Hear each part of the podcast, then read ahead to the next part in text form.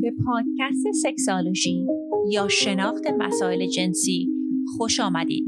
این برنامه شامل گفتگوهای پی در پیست که آگاهی شما را در باب مسائل جنسی گسترش می دهد. من دکتر نازنین معالی در کنار شما به پرسش های پنهان ذهن شما پاسخ می گویم.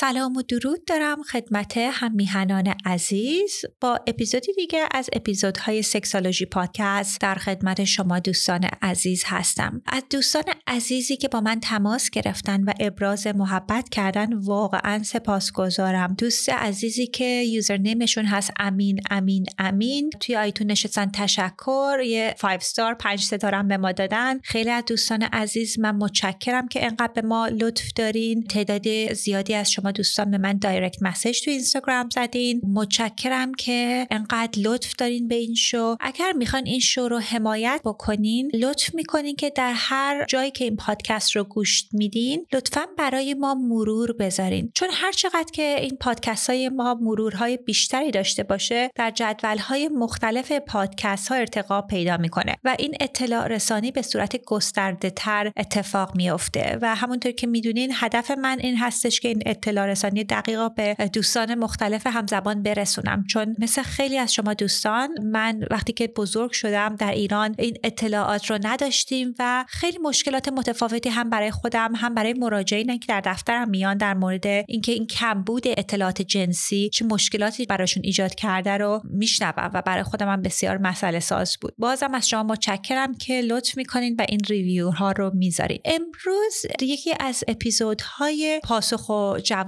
ما هستش. سوالاتی که دوستان عزیز از طریق اینستاگرام برای من فرستادن رو جواب خواهم داد. شما هم اگه سوالی دارین که می‌خواین در این پادکست من جواب گوش باشم می‌تونید سوالاتون رو یا در وبسایت sexologypodcast.com صداتون رو ضبط کنین. من صدای شما رو پخش می‌کنم و جواب شما رو میدم. یا اگر می‌خواین که یک متنی رو بنویسین می‌تونید از طریق اینستاگرام با من دایرکت مسیج بزنین. اینستاگرام هندل من هست at پادکست. دوستان عزیز نمی‌تونم تک به تک جوابگو باشم ولی اگر سوالی دارید در این پادکست جوابش رو میدم که بتونه به شما و خیلی از دوستان دیگه کمک کنه. خب سوال اول رو یک خانومی برای ما فرستادن. نوشتن سلام نازنین جان سکس تو دوران پریود اشکال داره. می‌دونم که خیلی از دوستان این سوال رو دارن چون خیلی از این خونریزی خانم ها میترسن احساس چندش بهشون دست میده چه خانم ها و چه آقایون. واسه همین خیلی فکر می‌کنن که ممکنه که مسئله ساز باشه وقتی که در دوران پریود سکس دارن. از نظر علمی مسئله خاصی رو برای شما ایجاد نمی‌کنه و در حقیقت می‌تونه یک سودهای زیادی هم داشته باشه. یکی اینه که دردهای پریود رو می‌تونه کم بکنه. به خاطر اینکه یک انقباضایی در مجاری واژن اتفاق میفته که می‌تونه کمک بکنه که اون درد کمتر بشه. یک قسمت دیگهش هم این هستش که خیلی از خانم ها تحریک جنسیشون sex drive شون در دوران پریود بیشتر هست. یعنی ممکنه که وقتی که اینا خونریزی دارن مشتاق بیشتر باشن که سکس داشته باشن. بعدم اینکه خون یه lubricant هستش. یعنی اگر مثلا حالا خشکی مجاری واژن رو دارین می‌تونه که این خون می‌تونه کمک بکنه که این lubrication در واژن اتفاق بیفته. یه مسئله دیگه اینه که می‌تونه سردردهای پریودی رو کم بکنه. چیزایی رو که باید در نظر داشته باشین این هستش که اگر در دوران پریودتون رابطه جنسی دارین هر چند که شانس حامله شدن کمتر هستش ولی هنوز شما ممکنه مواجه بشین با مسئله اینکه اگر که رابطه جنسی بدون کاندوم داشته باشین که حالا عفونت های جنسی مختلف بگیرین حالا مثل HIV یا هپاتیت به خاطر اینکه اگر هنوز اون ویروس رو اون infection و اون همراهتون داشته باشه می‌تونه به شما منتقل بکنه. خب شانس حامل شدن هم کمتر هستش یعنی با اینکه صفر نیست ولی خیلی کمتر هستش که اونم می‌تونه یک راحتی فکری بهتون بده. اگر مشتاق هستین که در دوران پریود با همراهتون رابطه جنسی داشته باشین مهمه که باشون صادقانه در این زمینه صحبت بکنین. میگم خیلی از دوستان اصلا احساس خوب بهشون دست نمیده و بعضی از دوستان اصلا مسئله براشون نیست. یعنی یک حوله زیرشون میندازن و براشون اصلا مسئله خیلی سنگینی نیستش. یعنی مهم اینه که با همراهتون ازشون بپرسین که آیا این رغبت رو دارن؟ اگر خودتون دوست دارین این کار انجام بدین کجا ممکنه این رغبتش بیشتر باشه؟ مثلا خیلی از مراجعینی به دفتر من میان میگن که در حمام راحت تر هستن در دوران پریود سکس داشته باشن. حتما اگه تمپون دارین تمپونتون رو در بیارید به خاطر اینکه اگر که رابطه دخول اتفاق بیفته ممکنه باعث بشه که این تمپون قسمت رحمتون به حرکت بکنه. یعنی این مسئله که باید بهش رسیدگی کنیم. ولی به غیر از این مسائل هیچ مشکل دیگه ای نداره. یعنی واقعا اگه خودتون و همراهتون لذت می‌برین که خب خیلی هم عالیه که در دوران پریودتون می‌تونین این رابطه جنسی رو داشته باشید یک خانم عزیز دیگه با من تماس گرفتن گفتن سلام خانم دکتر من امروز اتفاقی پادکست شما و رام رو دیدم. ای کاش می‌گفتین که چطور به درد ناشی از دخول غلبه کردین. منم همین مشکل رو دارم. دوستان عزیز چند هفته پیش الان حدود یک ماه پیش من در پادکست مستی و راستی در مورد روابط جنسی صحبت کردم. میهمان رام بودم و ازم پرسیدن که یک اطلاعی در مورد زندگی شخصی بدم و چیزی که در مورد صحبت کردم اینه که من طوری که وارد دنیای سکس تراپی شدم این بودش که رابطه جنسی برای من بسیار دردناک شد. یعنی یک روز من از خواب پا شدم پیش اتفاق خاصی هم نیفتاده بود ولی اصلا دیگه نمی‌تونستم که دخول رو تحمل کنم. بسیار بسیار دردناک شده بود. این دوست عزیز وقتی در مورد اینکه در مورد این مسئله صحبت می‌کنن منظورشون اون صحبتی بود که در اون پادکست من داشتم. خیلی جالب هستش که دخول دردناک در میان خانم های ایرانی و آسیایی خیلی زیاد هستش. یعنی من مراجعین کاکیژن و آمریکایی اروپایی رو که می‌بینم این درصدشون خیلی کم هست و داشتم به آمارها نگاه می‌کردم و آمارهای سکس دردناک در میان آسیایی حالا به هر دلیلی خیلی بیشتر هستش. خب یک توضیح خلاصه در اینجا میدم. حالا انشالله در اپیزودهای بعدی مفصلتر در مورد صحبت می‌کنم و دارم الان یک کورسی رو روش کار می‌کنم که در مسئله اینه که چجوری این سکس دردناک رو ازش کاملا جلوگیری بکنیم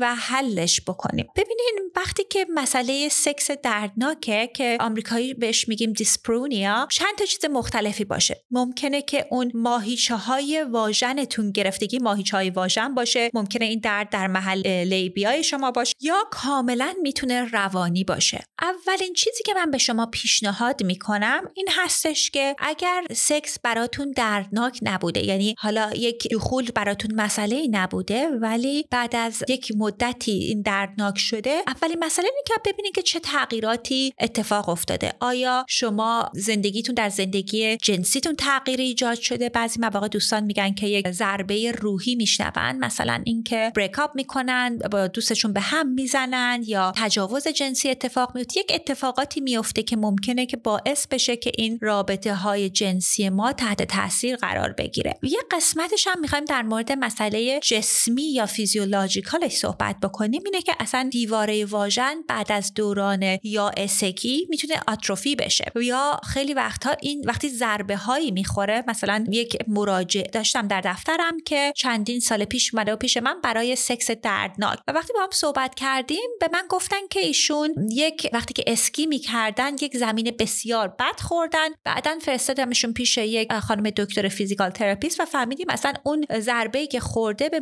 ماهیچه های pelvic floor شون اثر گذاشته و دلیلش این هستش که سکس براشون دردناک شده. یعنی اگر که حالا میگم مربوط به دوران یائسگی هست اگر یک تغییر جدیدی در زندگیتون هست اگر که بررسی می‌کنید ببینید که مسئله روانی نیستش یا حتی اگر مطمئن نیستین پیشنهاد اول من اینه که به دکتر زنانتون مراجعه بکنین که بتونن بررسی کنن ببینن آیا هورمونات به بالانس هستش آیا دیواره واژنه که داره آتروفی میشه حالا به هر دلیلی حتی بعضی مواقع بعد از اینکه مراجعینم درمان cancer انجام میدن این یعنی وقتی سرطان می‌گیرن و بعد از chemotherapy به خاطر این تغییرات هورمونی باعث یائسگی زودرس میشه. یعنی بعد اولین مسئله اینه که ببینیم که آیا مسئله مسئله جسمی هست یا نه. اگر مسئله جسمی نیستش مسئله روانی هست می‌تونیم روان درمانگر sex therapist در این زمینه باهاش کار بکنیم. مسائل روانی که می‌تونه باعث بشه که سکس دردناک باشه استرس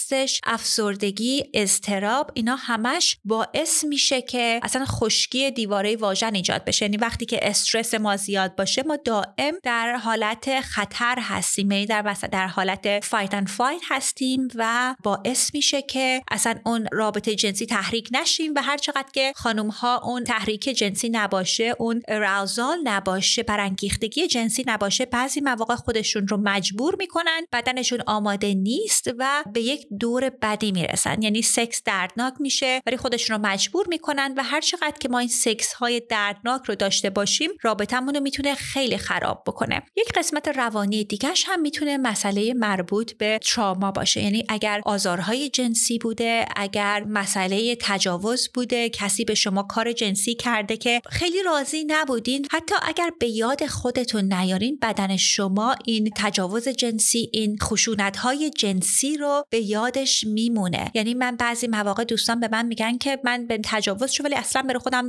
نیوردم یا اصلا برای مهم نبود یا حالا همراه هم. بعضی مواقع زن و شوهرها میان خانم ها میگن که شوهرم مست بود به زور با من رابطه جنسی داشت. نه مسئله مهمی نیست ولی از فردا پس فرداش میگن که به من این رابطه جنسی براشون دردناک شده. چون بدن ما دوستان ذهن خودش رو داره. یعنی از نظر سالیان سال در دوران اولوشن همینطوری که ما از یک نسل به نسل دیگه جنمون ارتقا پیدا کرد بدن ما هم یک هوش خاص خودش رو داره. یعنی اگه احساس آرامش و سیفتی توی یک رابطه نکنه هر کاری رو انجام میده که مانع این بشه که شما اون رابطه جنسی رو داشته باشین. بعضی مواقع دوستان میگن یک خیانت های اتفاق افتاده یک مشکلات ایجاد شده که اصلا دیگه رغبت جنسی به همراه هم ندارم. و این دوستان می‌خوان خودشون رو مجبور بکنن که حالا این رابطه های جنسی رو داشته باشن. یعنی اینکه وقتی به مسائل درد جنسی فکر می‌کنین یعنی وقتی دخول دردناک میشه خیلی مهم هستش که به تمام ابعاد مختلفش فکر کنید. آیا مسئله جسمی هست؟ یعنی کاری که بعد حالا یا با physical therapist در میون بذارین یا دکتر زنانتون. آیا مسئله احساسی هست؟ آیا به خاطر خشونت های جنسی و جسمی اتفاق افتاده؟ آیا حالت روحی و روانی خودتون خراب هست؟ اصلا میل جنسی کم شده؟ آیا اینکه یک تغییری در زندگیتون افتاده و باعث درد جنسی شده؟ حالا اون تغییر می‌تونه بعد از زایمان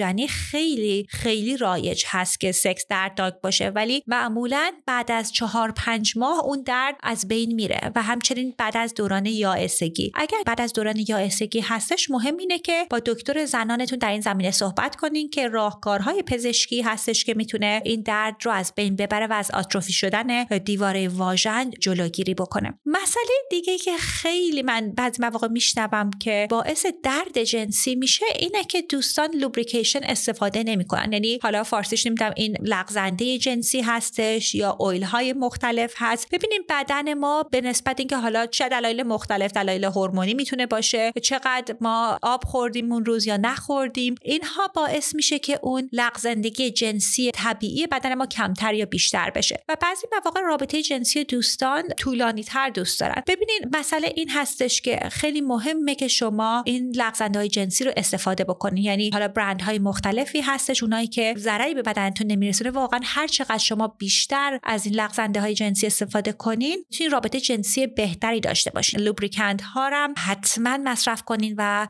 می‌تونه خیلی راحت درد جنسی رو کمتر کنه. در مورد مسئله سرطان صحبت کردیم. یاد یکی از مراجعینم افتادم ایشون یه خانم اروپایی هستن و به من میگن که قبل از درمان سرطان سینه رابطه جنسی بسیار عالی با همسرشون داشتن. ولی الان حدود دوازده تا treatment سرطان chemotherapy انجام دادن و روی قرص هایی هستن که میل جنسی رو از بین می‌بره. ایشون گفتن که الان اصلا حتی میل جنسی که وجود نداره سکس هم براشون دردناکه. دوستان عزیز اگر که شما کسی رو می‌شناسین که حالا سرطان سینه داشته یا خودتون در ریکاوری از سرطان سینه هستین این مسئله خیلی طبیعی هست که سکس می‌تونه دردناک باشه. حتما به دکتر physical therapist تون مراجعه کنین و کاری که از با sex therapy من دارم با این دوست عزیز انجام میدم اینه که چجوری می‌تونن با بدنشون دوباره آشتی بکنن. چون همون از دست دادن سینه ها همون تغییراتی که در لازم هستش برای chemotherapy و ایشون مجبور شدن انجام بدن باعث شده که میل جنسیشون به شدت بیاد پایین. و کاری رو که ما انجام میدیم اینه که دوباره با بدنشون آشتیشون میدیم و کمکشون می‌کنیم الان با این شرایطی که هستن چجوری رابطه جنسی بهتری داشته باشن. چون میگم وقتی که حالا هورمون درمانی می‌کنیم به خاطر اینکه جلوگیری از سرطان های آتی کنیم. اصلا اون درجه libido و sexual desire مون خیلی پایین تر میاد. واسه همین مهم هستش که اگر این مسئله برای شما اتفاق افتاده که روش کار بکنین. اگر سرطان داشتین دلیل این نمیشه که حالا شما رابطه جنسی دلخواه رو نخواهید داشت. حالا این دوست عزیز ان این مطالب یک مقداری کمکشون کرده باشه. همونطور که گفتم من دارم یک کورس بسیار گسترده در این زمینه طراحی می‌کنم که هر وقت ریلیز شد در اختیار شما دوستان می‌ذارم. دارم. دوست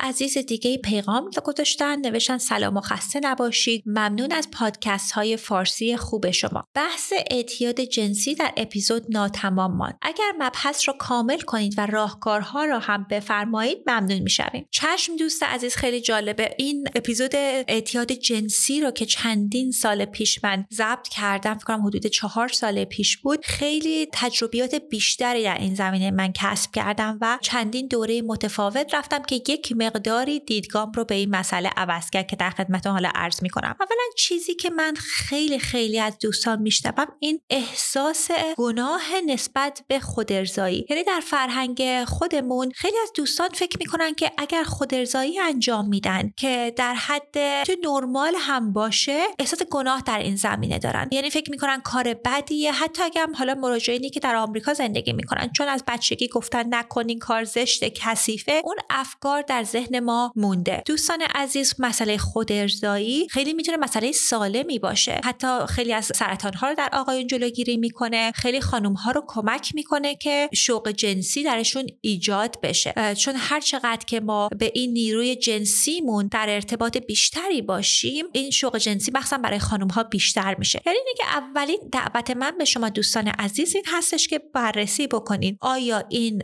مسئله واقعا اعتیاد جنسیه یا احساس گناه منه به خاطر این مطالبی که از فرهنگ غلط ایرانی خودمون دریافت کردم و حتی حالا نه ایران دوستانی که از فرهنگ های کاتولیک هستن با مراجعین آمریکایی کار می‌کنم که مذهبی تر و سنتی تر هستن. اونها هم به خود ارزایی نظر منفی دارن ولی از نظر پزشکی و روانی اصلا مسئله ساز نمی‌تونه باشه براتون اگر در حد مادریشن باشه یعنی به صورت زیاد این رو انجام ندین خب حالا اینکه گفتم که یه مقداری من دیدگاه به مسئله اعتیاد جنسی عوض شده. اولین اطلاعاتی که من در زمینه اعتیاد جنسی گرفتم از یک مرکز خیلی معروف در شهر لس آنجلس بود که خانم دکتر الکس کاتهاکیس که خیلی خانم معروفی هستن به من این ترینینگ رو دادن و در مورد اعتیاد به روابط جنسی صحبت کردن. و جوری که در مورد اعتیاد به روابط جنسی صحبت کردن جوری که تعریف کردن گفتن این وسواس فکری به فکرهای به نگاه کردن به پرن به رفتارهای جنسی هستش و این سیستم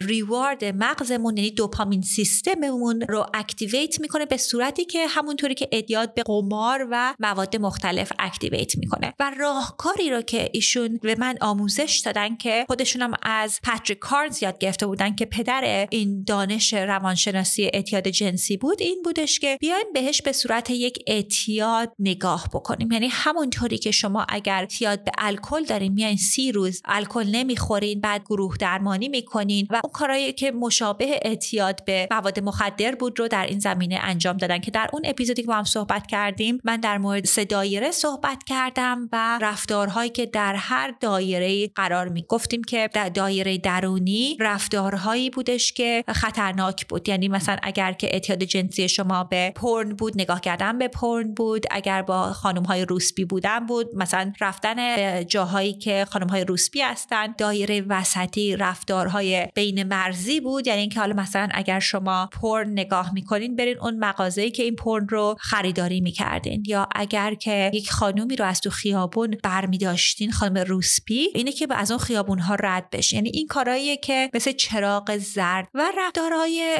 دایره خارجی که رفتارهایی بود که می‌تونست کمکتون کنه که از این اعتیاد خارج بشین. حالا شرکت در گروه درمانی بودش مدیتیشن بودش دارو درمانی بود تمام اون مسائل بود. بعد تحقیقات بعدی اتفاق افتاده بود در دانشگاه UCLA که یه سری تحقیقات خیلی جالبی کردن. اومدن نگاه کردن به تصویر brain imaging این تصویرهای ذهن کسانی که اعتیاد به قمار داشتن و اعتیاد به پورن و دیدن که اصلا اون pathway که تو ذهنشون فعال میشه اون pathway نیستش که در ذهن افرادی که اعتیاد به پورن دارن activate میشه. یعنی سیستم اعتیاد به پورن خیلی می‌تونه متفاوت تر و پیچیده تر از اعتیاد حالا یا به قمار باشه یا به مواد مخدر باشه. واسه همین اومدن چیزهای مختلف دیگه رو بررسی کردن. اومدن اولا یک تعریف دیگه آوردن که بهش میگیم تعریفش از out of control sexual problem. تعریف out of control sexual problem اینه که این مسئله مسئله سلامت جنسی هست یعنی بیماری نیست. و چجوری تعریف می‌کنیم این مسئله out of control sexual behavior یعنی رفتارهای جنسی از دست خارج شده؟ وقتی که شما خودتون احساس می‌کنین که افکار و رفتارتون رفتار جنسیتون از کنترل خارج شده. این از دست خارج شدن رو شما تصمیم بگیرین. یعنی اینجوری نیست که من بیام بگم اگه هفته ای سه دفعه پر نگاه می‌کنین اعتیاد نیست ولی اگه پنج دفعه باشه اعتیاده. یعنی اگر شما احساس می‌کنین که این رفتارها این افکار و این کارهای جنسی از دست خارج شده می‌تونیم بگیم جزو کتگوری هستش که بهش میگیم که رفتارهای جنسی از دست خارج شده. Out of control sexual behavior. خب چی؟ قسمت های مختلفی داره این مسئله. این مسئله این هستش که ما در مغزمون دو تا سیستم داریم. یه سیستم deliberate system و یکی affective یعنی یک, یک سیستم مثلا می‌گفتن تعریف می‌کنن در قدیم مغز ابتدایی و مغز ایوالو شده ما یعنی اون قسمت مغز که اول فرم گرفته که یعنی با بقیه حیوانات داریم و فقط impulse ه یعنی همش این به این تحریکات غذا می‌بینم می‌خوام این غذا رو بخورم. مثلا اگه جنس مخالفی می‌بینم که attracted م می‌خوام رابطه جنسی داشته باشم. و سیستم